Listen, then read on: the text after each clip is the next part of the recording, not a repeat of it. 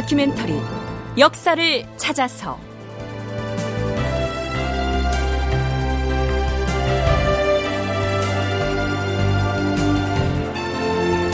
제 490편 북방으로의 강제 이주 3인.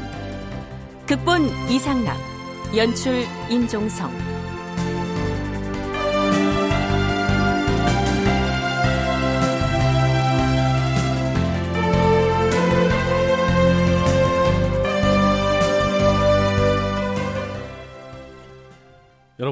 안녕하십니까? 역사를 찾아서의 김석환입니다. 지난 시간에 함경도 북부 두만강 유역에 육진이 어떻게 설치됐는지를 개략적으로 살펴봤는데요. 전공 연구자들은 세종이 육진 개척을 성공적으로 완수할 수 있었던 것은 이 역사를 서두르지 않고 16년여나 되는 장구한 기간에 걸쳐서 수행했다는 점, 그리고 초기부터 최북단으로 밀고 올라가서 진해 설치 작업을 서둘렀던 것이 아니고 점차적으로 차근차근 진행했다는 점 등을 그 성공 요인으로 꼽습니다. 예를 들면 진해 설치 과정이 이런 식이죠. 원래 영북전을 설치하려고 하는 데는 입주 조건이 좋지 않아서 다른 곳으로 좀 옮기고 거기다가는 이제 회령진을 갖다가 설치하고 옮겼던 영북진이 어느 정도 자리를 잡게 되니까 거기다가 종성군을 설치하고 다시 영북진 올려버리고 그렇게 해서 이제 차츰차츰 그 밀고 올라가게 그 되는 것입니다. 그래서 마침내 이제 17년에 그 영북 본진에 설치됐던 저그 동성군을 22년쯤 되니까 어 이제 더 그 밀고 올라가게 돼가지고 거의 두만강 근처까지 이제 가게 됐습니다. 그래서 그 세종 그 22년에 이 동안강이 이렇게 구부러진 지역에 아주 교통이 우지가 있었는데 거기다가 이제 마침내 다시 예, 종성을 갖다가 올려가지고 어, 설치를 하게 됩니다. 연세대 국학연구원 윤훈표 연구원의 얘기를 들어봤는데요. 만일 이러한 방식으로 하지 않고 처음부터 대뜸 두만강 근방으로 밀고 올라가서 진을 설치하려고 했다면 여진족의 저항 때문에 초기에 실패했을 가능성이 큽니다. 앞에서 소개한 대로 매우 치밀하게 차근차근 진을 설치해 나갔는데도 여진과의 충돌을 아주 피할 수는 없었습니다. 진의 설치가 한창이던 세종 18년 10월 경원성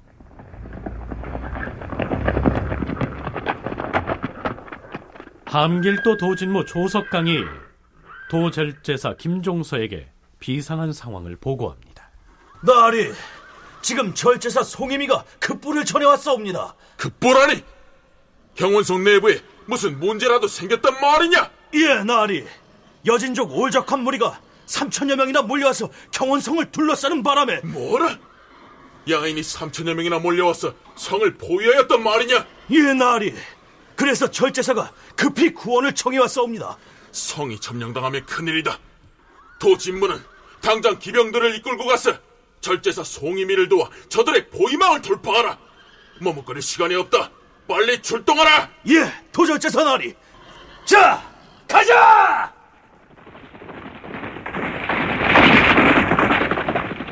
그래서 어떻게 됐을까요? 함길도 도절제사 김종서가 세종에게 보고한 계문의 내용은 이렇습니다. 주상 전하, 올적한 무리가 와서 경원성을 포위하였사온데 절제사 송이미가 군사를 나눠 앞뒤에서 들이쳐서 적 세 명을 베어 싸우며 또한 신이 도진모 조석강으로 하여금 군사를 거느리고 가서 구원하게 하였사옵니다.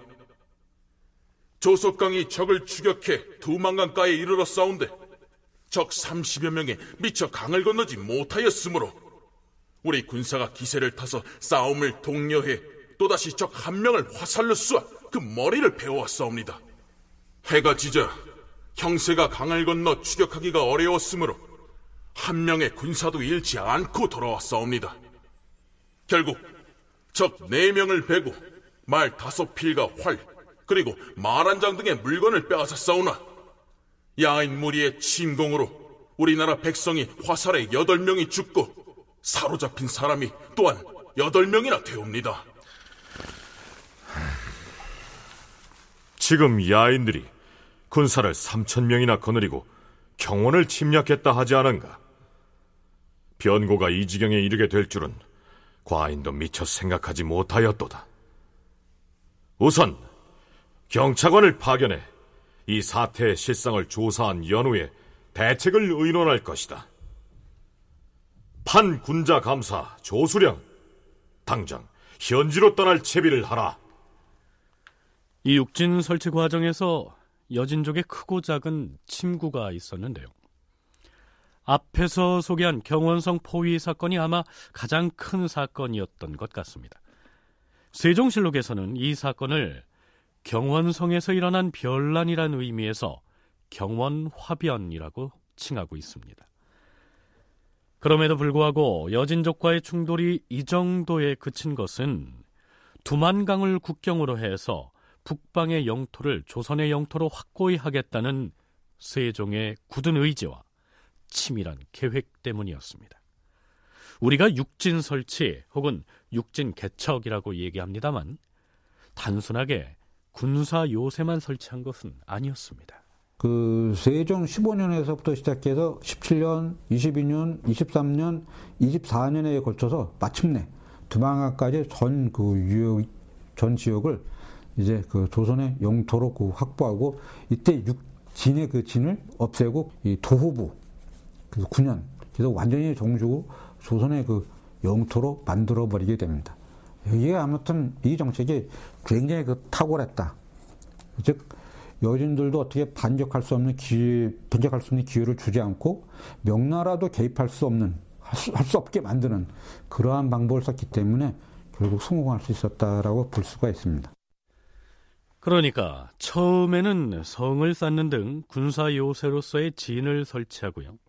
이어서 그 일대 주민들을 이주시켜 살게 함으로써 군읍으로 만들었다가 그 다음 단계로는 아예 이 진이라는 명칭을 없애버리고 그 군읍을 도호부로 격상시키는 방식으로 추진을 해갔던 것이죠. 국사편찬위원회에서 발간한 한국사 제22권에서 김구진은 각 도호부가 성립된 과정을 상세히 기술하고 있습니다. 요약해서 정리하자면 이렇습니다. 경원도 호부는 처음엔 야인에게 점거돼 있었는데 태주가 이곳에 공주부를 설치하면서 경원이라고 이름하였다. 그러나 태종 10년에 부사 한흥보가 야인의 침입을 받아 살해당하자 그 땅을 비워두었다. 세종 15년에 동맹과 천모가 부자가 죽자 세종 16년에 국토를 회복하기로 의논하고 소다로의 땅이 야인들이 오가는 유충지가 된다고 판단하여 지금의 경원인 회질가의 땅에다 성벽을 설치하고 남쪽으로부터 민호를 이주시켜 경원부를 옮긴 뒤 석성을 쌓았다. 그리고 세종 24년에 진절제사를 두었다. 회령도 호부는 속칭 오음해라고 하는데 오랑캐 말로는 알목하였다. 세종 16년 봄에 성모에 있던 영북진을 백안수소로 옮기고 이 지역이 요충지라 하여 특별히 성벽을 쌓고 회령진 절제사로 하여금 이곳을 관할하게 하였다. 그러나 회령진이 영북진과 너무 멀어 비상시에 서로 구원할 수 없으므로 도호부로 승격시키고 절제사를 두어 지키게 하였다. 종성 도호부는 원래 야인들이 들어와 살면서 이름을 수주라고 하였는데 세종 17년에 영북진에 종성군을 설치하여 진절제사로 하여금 방어하게 하다가 세종 22년에 수주가 적이 드나드는 요충지라 하여 옛 성을 도절제사의 행영으로 삼고 세종 23년에 도호부로 승격시켰다. 온성도호부는 야인들이 차지하여 살던 다운평이란 곳이었는데 여기서 따뜻할 온자를 취하여 온성이라 하였다. 세종 22년에 처음으로 군을 설치하고 온성으로 이름을 고친 다음 도호부로 승격시켰다. 경흥도 후부는 옛 공주 땅인데 태조 7년에 도성터에다 석성을 다시 쌓고 이름을 경원부라 하였다. 태종 10년에 야인들의 침입으로 이곳을 포기하였던 것인데 세종 16년에 다시 경원부를 설치하였다. 그러나 공주와의 거리가 너무 멀어 방어하기 어려웠으므로 다시 그 성을 수축하고 세종 17년에 근방에 300호를 이주시켜서 공성현이라고 하였다가 세종 19년에 군으로 승격시켜 경흥으로 고쳤고 세종 25년에 이르러 도호부로 승격시켰다. 부령 도호부는 본래 종성군 상평의 땅이었는데 세종 14년에 야인이 왕래하는 요충지라 하여 영북진을 설치하였다가 세종 16년에 영북진을 백안수소로 옮기고 그 땅을 토관, 천호로 하여금 방어하게 하였다가 세종 31년에 부거현을 혁파하고 민호를 옮긴 다음 부령으로 이름을 고치고 도호부로 승격시켰다.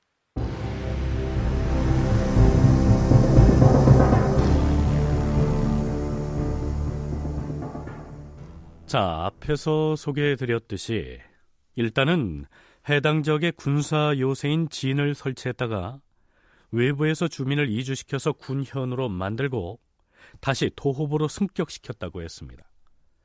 이 과정에서 가장 중요한 것이 외지에서 주민을 옮겨오는 3인입니다. 육진 설치 과정에서 이 3인 정책이 왜 필요했는지 우선 노영구 국방대 교수의 얘기를 먼저 들어보시겠습니다. 음, 3인 정책이란 기본적으로 국경이 이제 영역이 확장되면 그 지역을 군사적으로만 통제한다고 해서 그 지역을 영역화시킬 수는 없습니다. 그 지역을 기본적으로 그 지역이 사람들이 살고 경제 활동을 해야만 그 지역이 이제 진정한 영토로 이제 영역으로 이제 들어오게 되죠. 그래서 전통적으로 영토를 확보하게 되면 그 원래 국, 출발했던 국가의 내부 내륙에 있던 주민들을 그 변방을 옮겨가지고 경작도 하고 또 군사적 방어도 하고 중국에서 많이 하고 있는 둔전이란 둔전병 이게 이제 이른바 어찌 보면 3인을 통해 가지고 그 지역을 다시 행정적으로 영역화시키는 일종 그런 것이 볼 수 있죠. 조선왕조실록의 육진 개척 과정을 기술한 기사들을 보면 새로이 진을 개척한 지역으로 백성을 옮기는 것을 3인이라고도 기록하고 있고요. 새로운 지역에 들어와서 거주하게 한다라는 의미로 들 입자에 거주할 거자를 써서 입거라는 말로도 더 많이 기록하고 있습니다. 자, 그럼 지금부터는 이 3인에 관한 기록들을 차근차근 탐색해 보기로 하겠습니다. 특정 지역의 주민들을 강제로 이주시키는 경우는 멀리 고대에도 있었던 일인데요. 가령 신라시대에 해상왕 장보고가 사망을 하자 그를 반역자로 규정한 신라조정에서 지금의 완도에 해당하는 청해진 주민들을 모두 전라북도 김제로 강제 이주시키지 않았습니까? 이것도 일종의 3인이라고 할 수 있겠죠. 그러나 영토를 개척하면서 그 지역을 확실한 우리 영역으로 만들기 위해서 실시한 3인의 사례를 들자면 우리나라의 경우에는 고려 건국 초기에 고구려의 도읍이 있었던 평양 지역으로의 3인을 대표적으로 꼽을 수 있겠죠. 국경의 어떤 그 개척이나 확장된 영토를 효과적으로 지배하기 위해서는 다른 지역으로부터 주민들을 강제로 이주시키는 그런 정책입니다. 그러니까 영토만 확보해서는 안 되고 거기에는 주민이 꼭 필요했습니다. 그 주민을 강제로 다른 지역에서부터 이주시켜서 정착시키는 이러한 그 정책, 이것이 어떤 삼인 정책의 그 핵심이었는데요. 이런 것은 이미 오래전부터 실시가 되었습니다. 가장 유명한 게 뭐냐면 고려 왕조를 건국했던 왕건이 평양을 갔다 이제 갔는데 이거는 이 평양이 고구려의 수도였는데 와, 이곳이 바로 고구려의 도읍이 있던 옛 평양 땅이 아니더냐. 음, 세월이 참 무상하구나. 700년 동안 북방을 호령하던 고구려의 기상이 가시덤불에 묻혀 있으니. 그래도 고구려 시대에 조성했던 고적이며 성곽은 여전히 남아있지 않은가? 여봐라. 고구려의 도읍이었던 이곳이 잡초에 파묻히는 바람에 야만족 우랑캐들이 수렵을 핑계대고 출몰하여 변방 고을의 피해가 막심하다고 하니 난 고구려의 기상을 이어받은 고려의 국왕으로서 이곳을 이대로 방치할 수 없도다. 남쪽에 있는 백성들을 이곳으로 이주시켜 살게 함으로써 국가의 변방을 공고히 하여 백세의 이익이 되게 할 것이다. 알겠는가? 이래가지고 3인 정책을 그 실시하게 됩니다. 편향을 회복시키는 그런 아주 중요한 그 3인 정책이었고요. 그리고 다음으로 그 세종이 가장 많이 참고했던 게 바로 그 이것이었는데 뭐냐면 고려 예종 때 윤관이 그 여진족을 물리치고 동북면의 어떤 북방 지방을 개척하고 그 유명한 아홉 개 구성을 그 쌓게 됩니다. 근데 성만 쌓은 게 아니라 남쪽 지방에 그 민호들을 갖다가 대거 이주시켜 채우려고 했는데 무려 6만 9천 호. 이게 뭐 정확한 숫자인지는 좀 의심하는 분들은 있는데 6만 9천 호라는 당시로 보면 정말 대규모죠. 이런 사람들을 갖다가 남쪽으로부터 강제로 이주시켜가지고 아홉 개 성에다가 다 골고루 집중적으로 배치시키려고 했습니다. 고려가 대동강역부터 청천역까지 영토를 확장할 때 그 지역에 주로 발해계통 주민들 많이 정착시켰거든요. 그건 좀 성격이 다르죠. 발해계통 주민은 내려온 사람들을 더 이상 못 내려오게 하고 그 지역에 살게 했으면 좀 다릅니다만 진정형태 3위는 아마 그 윤관의 구성 정벌이 아닐까 합니다. 다만 이제 구성 정벌은 아쉬웠던 것은 이제 몇 년 되지 않아 가지고 그 지역을 폐하면서 다시 들어왔죠. 고려 주민들이. 그 진정형태 3인이라고 볼 수 있는 것은 그 세종대 육진 사군을 개척하면서 어, 이루어지는 3인 정책이 가장 대표적인 3인을 볼 수 있습니다. 고려 초의 옛 평양 지역으로의 3인에 이어서 영토 확장 혹은 영역 개척의 목적으로 시행했던 3인은 역시 고려 시대 윤관이 여진을 정벌하고 구성을 개척한 다음에 그곳을 채우기 위해서 남쪽의 주민들을 옮겨온 경우가 대표적이다. 윤훈표 연구원과 노영구 교수의 공통된 의견입니다. 그러나 유감스럽게도 여진족이 구성을 돌려줄 것을 요구하면서 강화를 요청해 오자 고려 조정은 애써 개척한 구성을 지키기 어렵다는 이유로 여진족에게 돌려줌으로써 이때의 3위는 실패로 돌아가게 됐던 것이죠.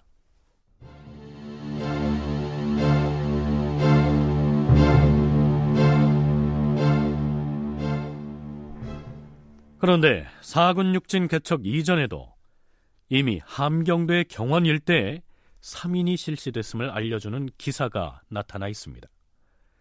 태종이 실권을 쥐고 정사를 독단하던 세종 즉위년 8월의 기사를 보면 함길도 경원의 병마 절제사 조비형이 임금에게 이러한 보고를 했다는 내용이 올라 있습니다. 전하, 예전 경원 지역에 새로 3인시키기로 한 사람들이 400호였사온데 실제로 그곳에 도착한 사람은 180호에 불과했사옵니다. 무인년에 공주성을 중수하여 경원부를 설치하고 도내 부유한 백성들을 이주시켜 그곳을 채웠사오나 그 후에 또다시 병단을 겪게 되자 백성들이 사방으로 흩어지고 말았사옵니다. 이제 다시 부를 설치하였기로 이미 각 관아에 명하여 도망친 자들을 세환하도록 명령하였사오나 관아에서는 그들이 후적이 없다는 핑계로 당장에 세환하지 않고 있사옵니다.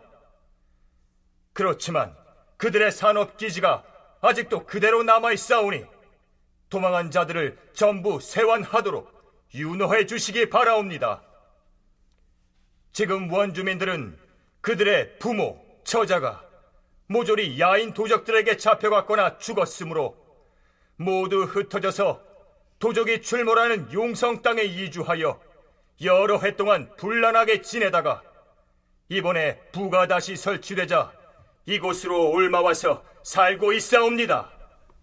이 당시에는 상황으로 물러나 있던 태종이 정사를 주관하고 있던 터여서 세종은 병조의 대책을 마련하도록 지시를 하는데요. 병조에서 올린 대책은 이러합니다.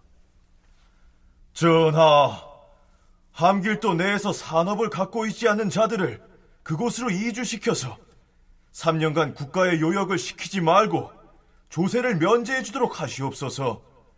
또한 떠도는 인민들을 쇠환하는 문제에 대해서는 경원절제사가 아랭 그대로 윤허해 주시는 것이 좋겠사옵니다.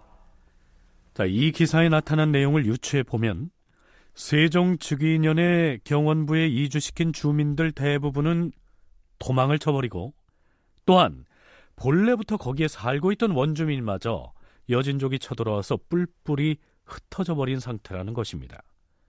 3인이 실패했다는 것이죠. 지금 함결도는 이제 함경도의 경우인데요. 1498년, 그러니까 태조 7년인데 이 새로 편입된 지역이 바로 이제 공주라는 곳인데 거기다가 이제 그 공주는 이제 그 옛날 그 고려식 그 칭호이고요. 거기다 이 경원부를 갖다가 설치해가지고 그 관내 지역에 사는 부유한 백성들을 이제 이주시켰는데 그것이 조선에서의 첫 번째 북방 삼인 정책의 그 시작입니다. 그런데 문제는 뭐였냐면 1410년에 여, 진족들이 경원부로 쳐들어오게 됩니다. 그래서 이제 예, 조정에서는 조연이라는 사람을 보내서 이를 갖다가 이제 토벌을 하도록 했는데 그는 이제 적장 그 피아, 파하손, 파하손이라는 사람을 초부수고 본고지까지 그 이 점거를 했습니다. 그래서 예, 경원부를 경성 그리고 다시 이제 북어첨으로 옮기고 예, 천원화되는 그런 많은 사람들을 그곳으로 이주시켰습니다. 이때 3인이 실패한 원인은 순전히 방위력 강화만을 염두에 두고 군사 활동을 할 사람 위주로 이주시켰기 때문이다. 윤훈표 연구원의 견해가 그러합니다.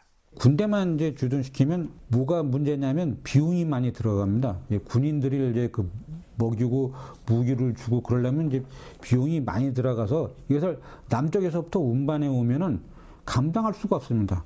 바로 이제 그 윤관 실패했던 것도 바로 그런 문제 때문이었습니다. 그래서 이때 민간인도 이주시켜가지고 산업 활동을 갖다가 그 종사시켜가지고 그뭐 농사나 이제 여러 가지 어떤 것을 짓게 해서 거기서 이제 수입이 나오면 그 수입으로 방위비에 또 충당하기도 하고 거기 또 이제 그 자기 땅을 갖게 되면 사람들이 뭐라고 할까 그내 땅을 지키겠다라고 하는 강력한 이제 욕심이 생기게 되니까 이것이 예비군으로 이제 활동을 할 수가 있게 됩니다. 그러니까 사군 육진 이전의 3인 정책은 경제 활동을 할 일반 민호 위주로 하지 않고 변방을 지킬 군사력을 확보한다는 차원에서 시행이 됐기 때문에 성공을 거두지 못했다. 이렇게 분석할 수가 있겠죠.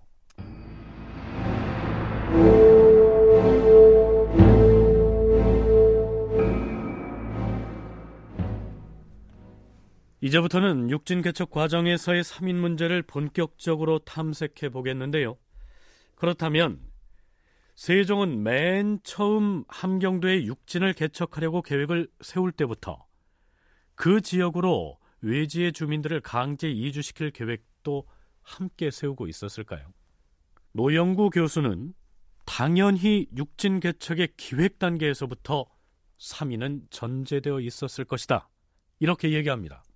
그 육진 개척 출발할 때 바로 3인 이야기가 나오게 되거든요. 그러니까 무슨 얘기냐면 그 지역의 인족 세력이 크게 그 약화됐기 때문에 어, 조선이 그 지역을 안정적으로 확보할 수 있는 계기가 마련되지 않습니까? 군사적으로는 장악해서 안 되죠. 그 주민들도 보내려고 하기 때문에 성을 축성이 완료되기 전에 이미 3인을 실시합니다. 세종은 김종서가 함길도 관찰사로 부임하기도 전인 세종 15년 12월 12일에 이미 경원진과 영북진의 설치에 대한 사목, 즉 기본 지침을 내려보내는데요. 그 내용이 상당히 구체적입니다. 지인을 설치할 지역에 가까울 인민 중에서 농지의 경작 면적이 적은 자를 먼저 뽑아서 거기 들어가 살게 하라. 그러나 만약 경지의 면적이 적어서 이주 대상자를 뽑기가 어려우면 각 고을에 사는 건장하고 충실한 인호를 먼저 뽑도록 하되 그 일은 도 관찰사와 같이 의논에 시행하라. 또한 들어가서 살 백성들이 개인적으로 가져갈 곡식을 준비했다 하더라도 거리가 워낙 멀어서 가져가기가 어려울 터이니 그들이 살고 있던 고을의 관아에다 그 곡식을 바치고 나중에 현지에 도착하면 경원이나 종성에 있는 잡곡으로 보충해 주도록 하라. 함흥 이남 지역은 지난 가을에 농사를 실패했고 함흥 이북은 농사가 잘 됐다고 하니 당장은 경원진과 영북진에 들어갈 살 백성들은 거의 다 함흥 이북에서 뽑고 또한 어느 곳에 백성을 위로 밀어 올릴 것인지 어디가 더 급하고 어디는 늦춰도 좋을지 하는 문제를 함길도 감사, 함길도 도절제사 등과 같이 의논해 시행하도록 하라. 자, 어떻습니까? 세종이 함길도의 진을 개척하도록 지시하는 사목의 내용을 보면요. 단순하게 삼인의 문제도 포함돼 있다. 이런 수준을 넘어서서 어느 지역의 주민들을 옮기되 농사의 풍흉을 참작해서 이주시킬 것. 그리고 이주 대상 주민들의 양식 문제는 어떻게 해결할 것 등의 아주 세부적인 사항까지 구체적으로 지시하고 있지 않습니까? 윤은표 연구원은 세종이 아마도 육진 개척을 구상할 때 고려시대 윤관이 개척한 구성의 실패 사례를 연구해서 참고했을 가능성이 크다고 얘기합니다. 그 세종이 가장 많이 참조했던 게 고려 때 그 윤관의 구성 개척이었는데요. 이때 그 당시의 성공과 실패가 무엇 때문에 일어나는가 그런 걸 아주 면밀하게 그 연구했던 것 같습니다. 그래서 성공한 것과 실패한 것, 그 원인을 찾아가지고 필요한 시점에 적절하게 그 대처하려고 했던 것입니다.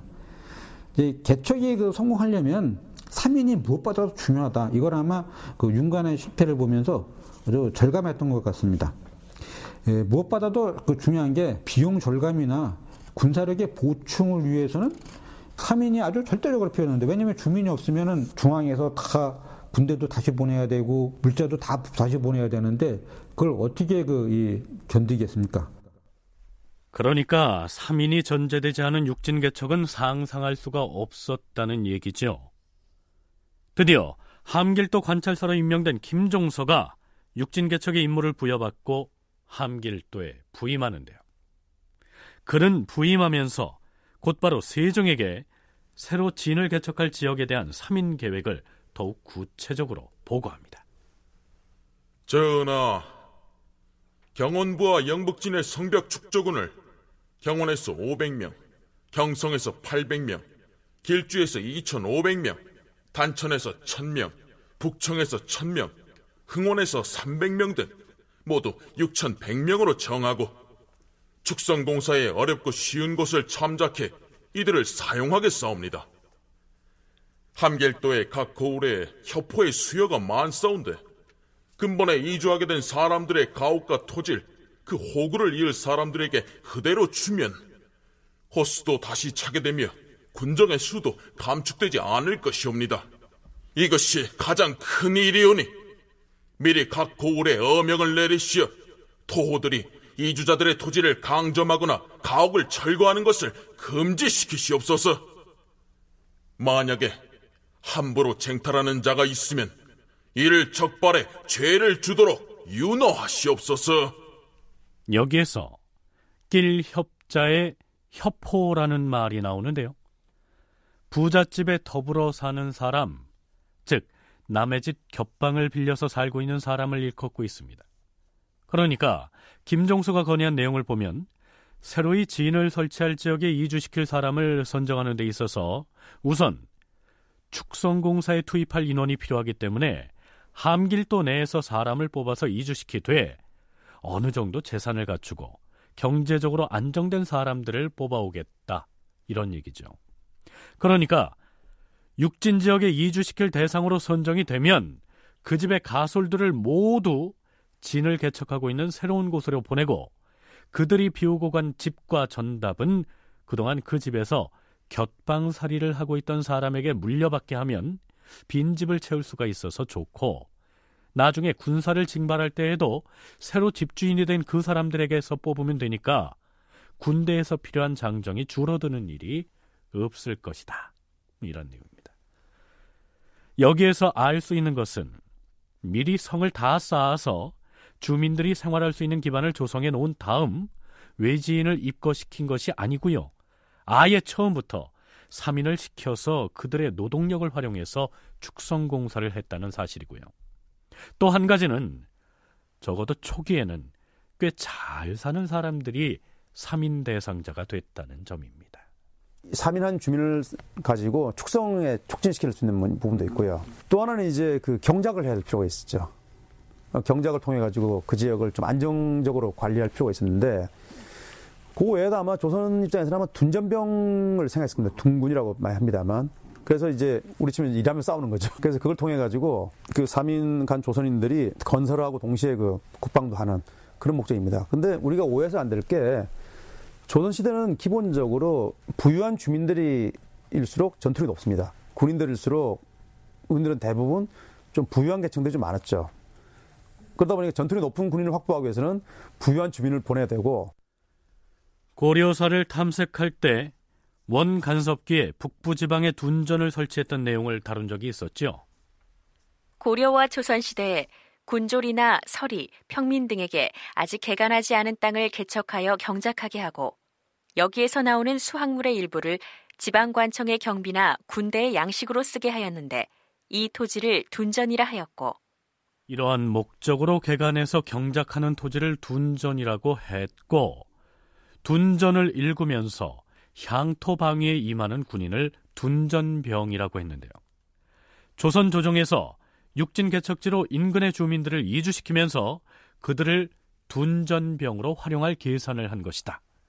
노영구 교수의 견해가 그러합니다. 그러니까 처음에는 무슨 범죄자라든가 노비 등의 천민을 3인 대상자로 삼지는 않았다는 얘기입니다. 범죄자라든지 이런 어떤 뭔가 좀 결격 있는 사람을 보낼 때는 이 반란을 일으킨다든지 이런 문제가 있는 거죠. 그 오히려 어, 언더 재산도 가지고 있고 안정적인 사람들을 보낼 때만이 그 지역을 확실하게 조선의 판돈에 넣을 수 있기 때문에 세종은 처음부터 지속적으로 그 주민들을 아마 어, 생각하고 함길도 지역 주민들을 우선 생각하고 보냈던 것 같습니다. 그래서 아마 조선이 빠른 시일 내에 육진 지역을 조선의 판돈에 끌어들였던 것 같습니다.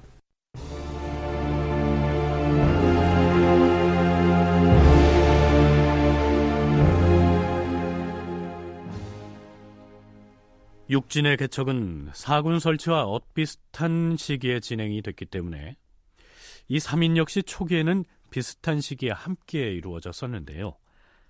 이 3인을 어떻게 해야겠다는 나름의 원칙은 세워두고 있었습니다. 사군의 예를 들자면요.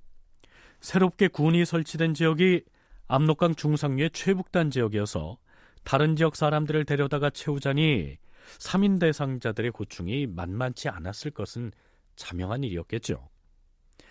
조선왕조실록 세종 19년 1월 4일치 기사를 보면 세종이 경상, 전라, 충청, 강원 등 네도의 감사에게 교지를 내립니다.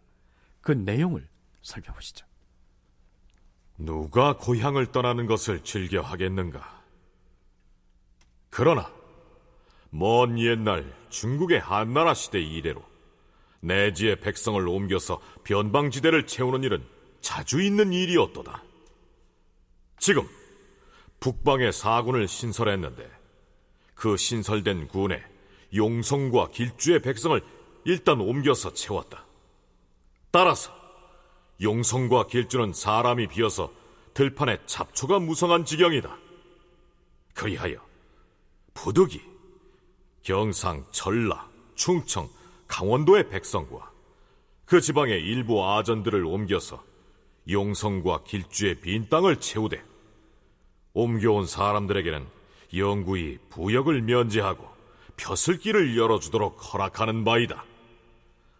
옮겨오는 과정에서 굶주리거나 또한 주위에 얼어서 넘어지게 될 염려가 있으니 군이 새로 만들어질 지역에다가 인근 지역의 주민들을 조금 북쪽으로 옮겨서 살게 하고요.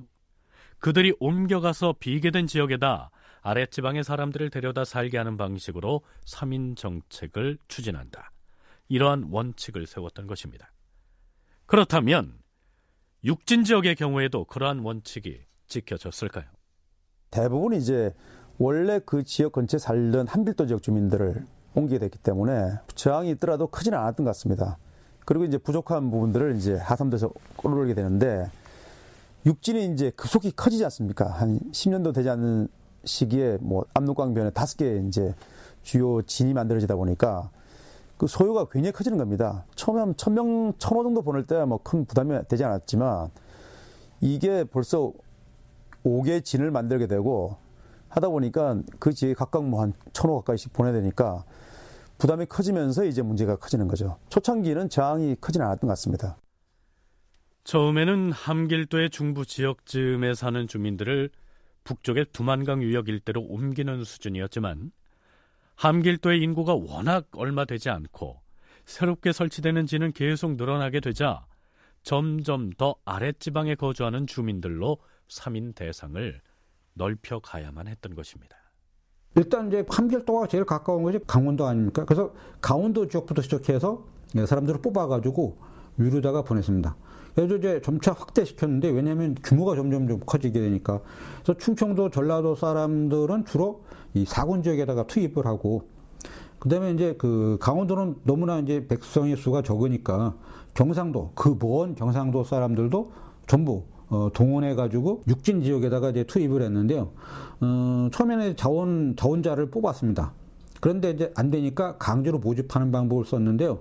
어, 처음에는 주로 이제 범죄자들을 죄 짓는 사람들을 1차로 투입했는데 전국에서 범죄자를 색출해서 육진 개척 지역으로 올려 보내게 되는데요. 지방의 관리가 범죄자를 일일이 찾아다니면서 색출하는 것도 쉬운 일이 아니었지만 그들만 가지고는 필요한 인원수를 채우기에는 어림도 없었던 것입니다. 그래서 조정에서는 무슨 구실이라도 만들어서 강제이주 대상자를 확보하려고 안간힘을 씁니다. 그러다 보니 부작용이 속출하고 사방에선 원성이 터져 나오게 됩니다. 병조에서 아래옵니다.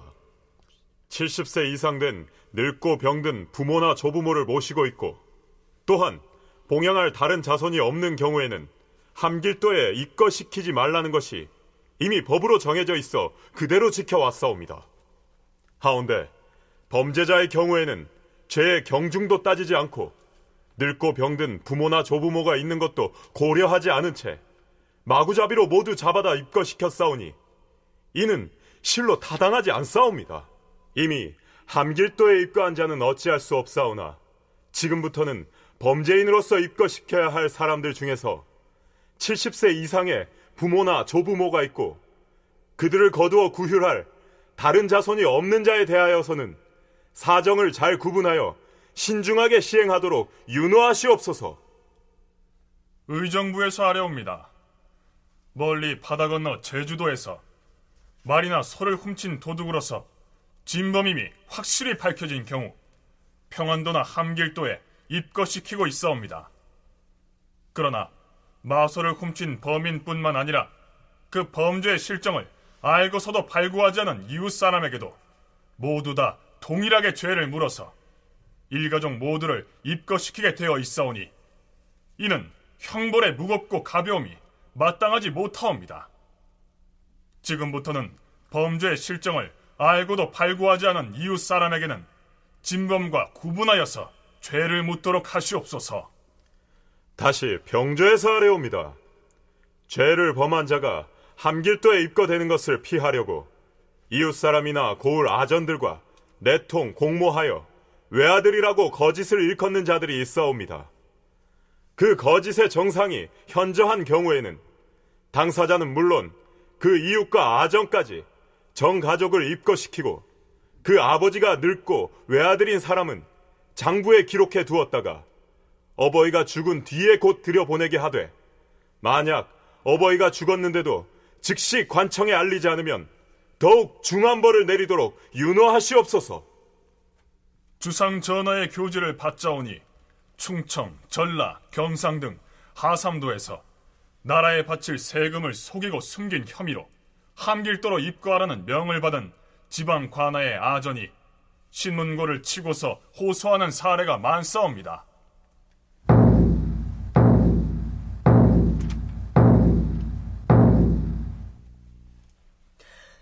아래요! 나는 본시 입고 대상자가 아니었는데 억울하게 나라에 바칠 세공리의 양을 속인 죄를 뒤집어 쓰고 함길도로 가라는 명을 받았소이다. 이것은 누군가의 모함이요. 감사께서는 사정을 자세히 분간하여 부디 이 억울함을 풀어주시오. 세종실록에는 억울하게 죄인으로 몰려서 함길도나 평안도로 이주당하게 된 사람들이 그 억울함을 호소했다는 내용의 기사들이 여러 군데 나타납니다. 두만강 하구 지역이 상당히 그 좀 비옥한 부분도 있습니다. 내부 지역입니다만 평지도 있고 또 교통도 좀 괜찮고 그래서 이 토지도 어, 상당히 좋은 편이고 해서 이제 많은 사람들이 가는 걸 그렇게 저항하지 않았습니다만 하산도 주민들을 이제 그쪽 보낼 때 문제 생기기 시작합니다. 남쪽 지역 주민들이라는 게 어떤 추위에 약하고 또 이제 안 가려고 하니까 일단 뭐 사고를 친 사람들, 뭐 범죄자, 뭐 죄를 지은 어떤 뭐 아전들 이런 사람들 보내다 보니까 이제 저항이 커지는 거죠. 초기에는 저항이 뭐 그렇게 크지는 않았습니다만 새로운 이제 어찌 보면 신천지가 열렸으니까 가보자는 사람 아니 있었겠습니까? 노영구 교수의 얘기대로요. 아마도 3인 행렬에 끼인 사람들 중에는 두만강 유역에 신천지가 열렸다고 하니까 어디 한번 가보자. 이러한 호기심으로 기꺼이 따라 나선 사람들도 있었겠죠. 그러나 조상 대대로 살아오던 터전을 일시에 버리고 낯설고 물선 함경도나 평안도 땅으로 끌려가다시피 했던 이주민들 개개인의 심사가 오죽했겠습니까? 멀리 제주도에서 말이나 소를 훔친 전력이 있는 사람 또는 그런 사람의 죄를 알고도 관아에 고발하지 않고 눈 감아준 이웃 사람들까지 마구 끌어다가 함경도 땅으로 보냈으니 이 시기에 육진 혹은 사군 지역의 민호를 채우기 위해서 조정에서 3인 정책을 얼마나 강도 높게 밀어붙였는지 알만하지 않습니까?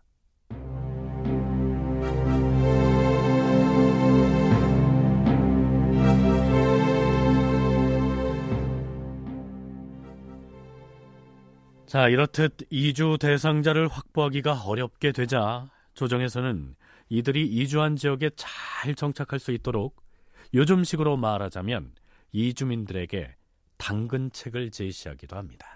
평안도나 함길도 지역에 원래 주민의 수가 적었습니다. 그들을 또 다 보낼 수도 없게 되었기 때문에 뭐 나중에는 뭐 억지로라도 다 그 가장 먼 곳까지도 보내서 정착하게끔 그렇게 그 만들었습니다. 그럴 때 이제 이때 그 당근을 갖다가 이제 그 세종은 그 제시를 하는데요. 뭐냐면 초창기 그 삼인에서 자원할 경우에 양반이면은 작품을 높여줍니다.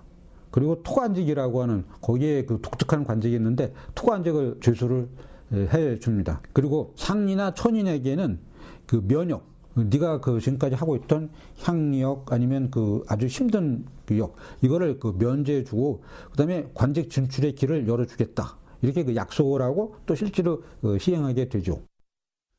국가에서 동원하는 역을 면제해 주고 토관을 준다고 했는데요. 이 토관은 본래 평안도와 함경도의 변방 토착민들에게 주었던 아주 특별한 벼슬이었습니다.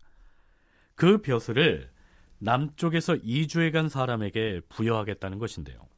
그러나 이 토관이라는 작호는 녹봉을 지급하지 않는 명예직에 불과했습니다.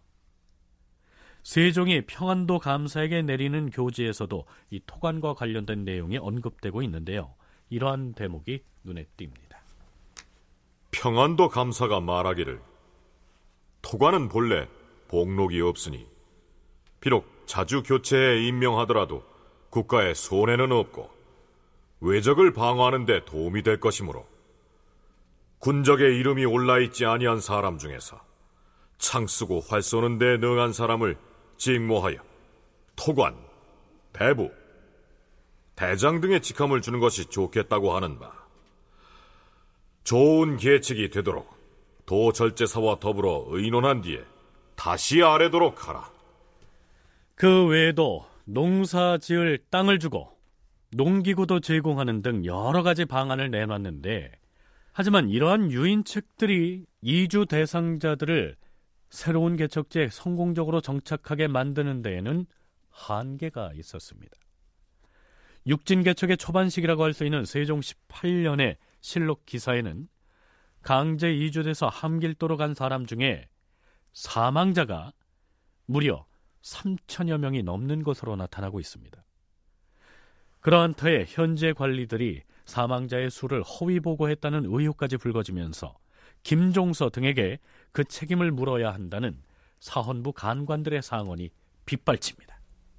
전하, 자고로 신하된 자의 죄 중에서 임금을 기망하는 것보다 더 큰 것이 없사옵고 그 기망한 죄는 국법에 용서할 수가 없게 되어 있사옵니다.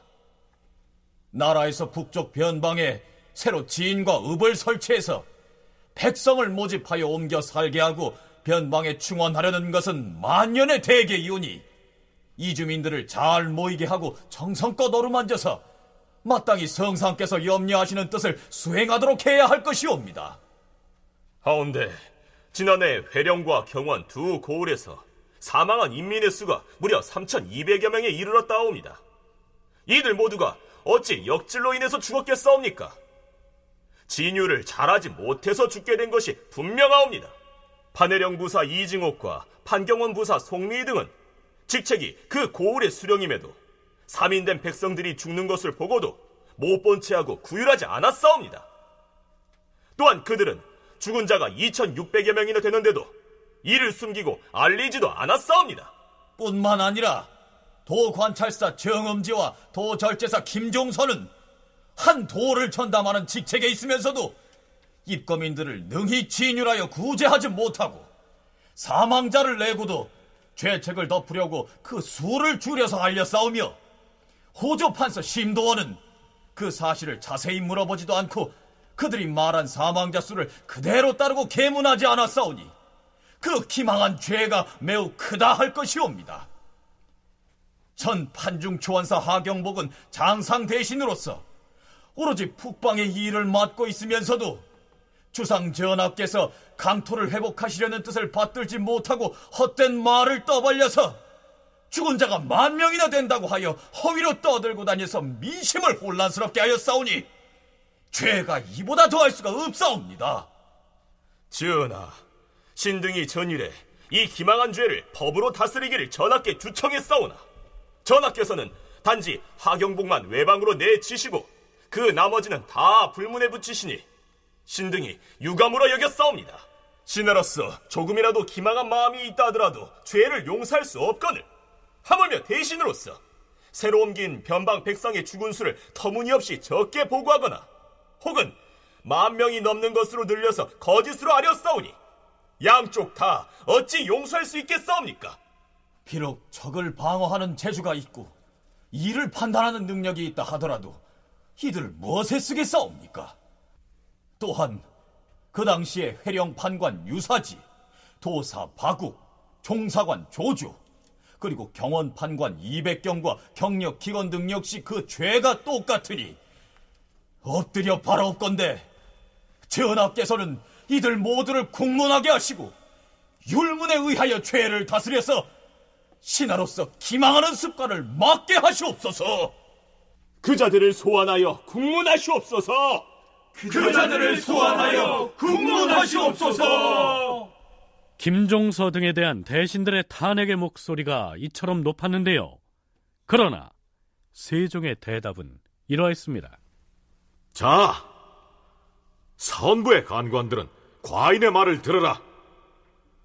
송희미와 이징옥 등을 과인이 어찌 죄가 없다고 해 법으로 다스리지 않겠는가? 하지만 지금이 어느 때인가? 무엇보다 북방에 새로 설치한 고을의 민심을 안정시키는 일이 급선무가 아닌가? 그 지역의 민심이 흔들리기 쉬워서 한창 진무하고 다독이고 하는 판에 사소한 잘못을 빌미삼아 경솔하게 그 맡은 바 직무를 박탈하게 되면 백성들이 반드시 소요를 일으켜서 영영 실적을 올리지 못할 것이다.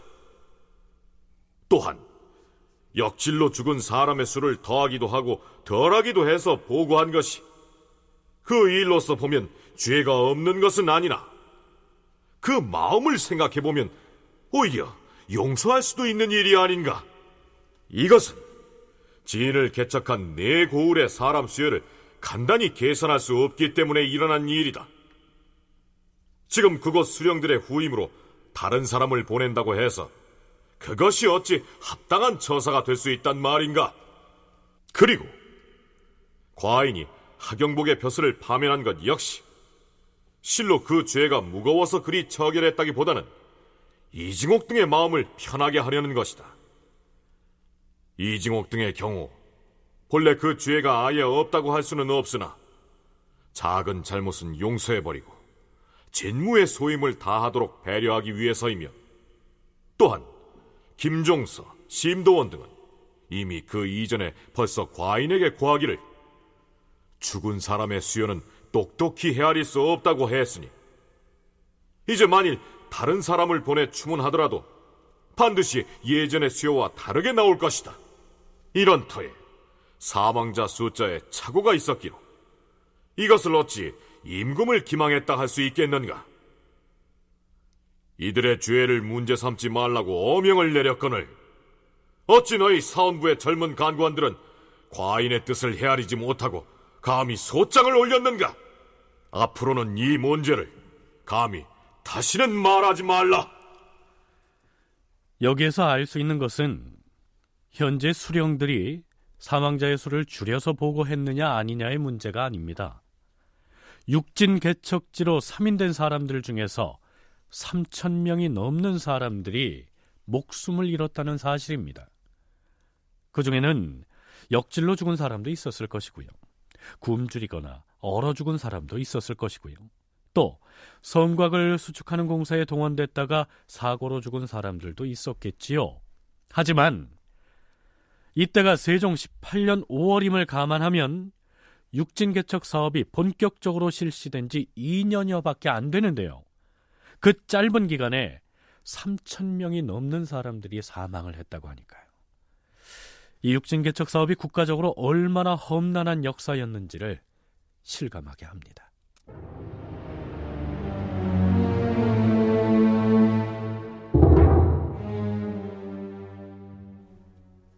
그러니까 육진 개척 초기에는 함길도 내부의 주민들을 상대로 3인이 실시됐다가 점점 더 강원도를 거쳐서 충청, 전라, 경상 등 하삼도의 주민들을 대상으로 하게 됐고요.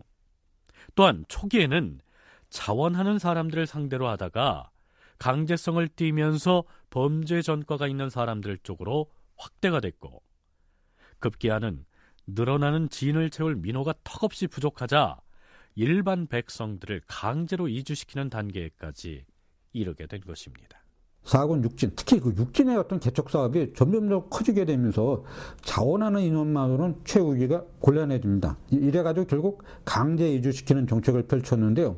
그로 인해 가지고 갑자기 이제 이렇게 이렇게 할당량이 내려와서 뽑혀지게 되니까 이주 대상자 중에 일부는 뭐 도저히 살 수가 없으니까 자해 스스로 막 무슨 뭐 손을 자르거나 뭐 신체를 갖다 훼손하는 그런 이제 불법적인 방법을 이용해서 어, 빠져나가려고도 합니다. 그러나 뭐 그 세종은 용서하지 않죠.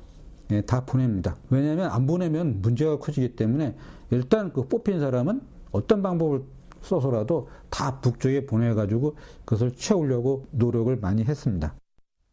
하삼도의 각 고을에 강제 이주 대상 인원수가 할당되고 일반 백성들에게 줄줄이 이주 통고가 날아들자 3인을 피해서 도주하거나 심지어는 자신의 신체를 훼손하는 등 극렬한 저항이 일어납니다. 다큐멘터리 역사를 찾아서 다음 주 이 시간에 계속하겠습니다.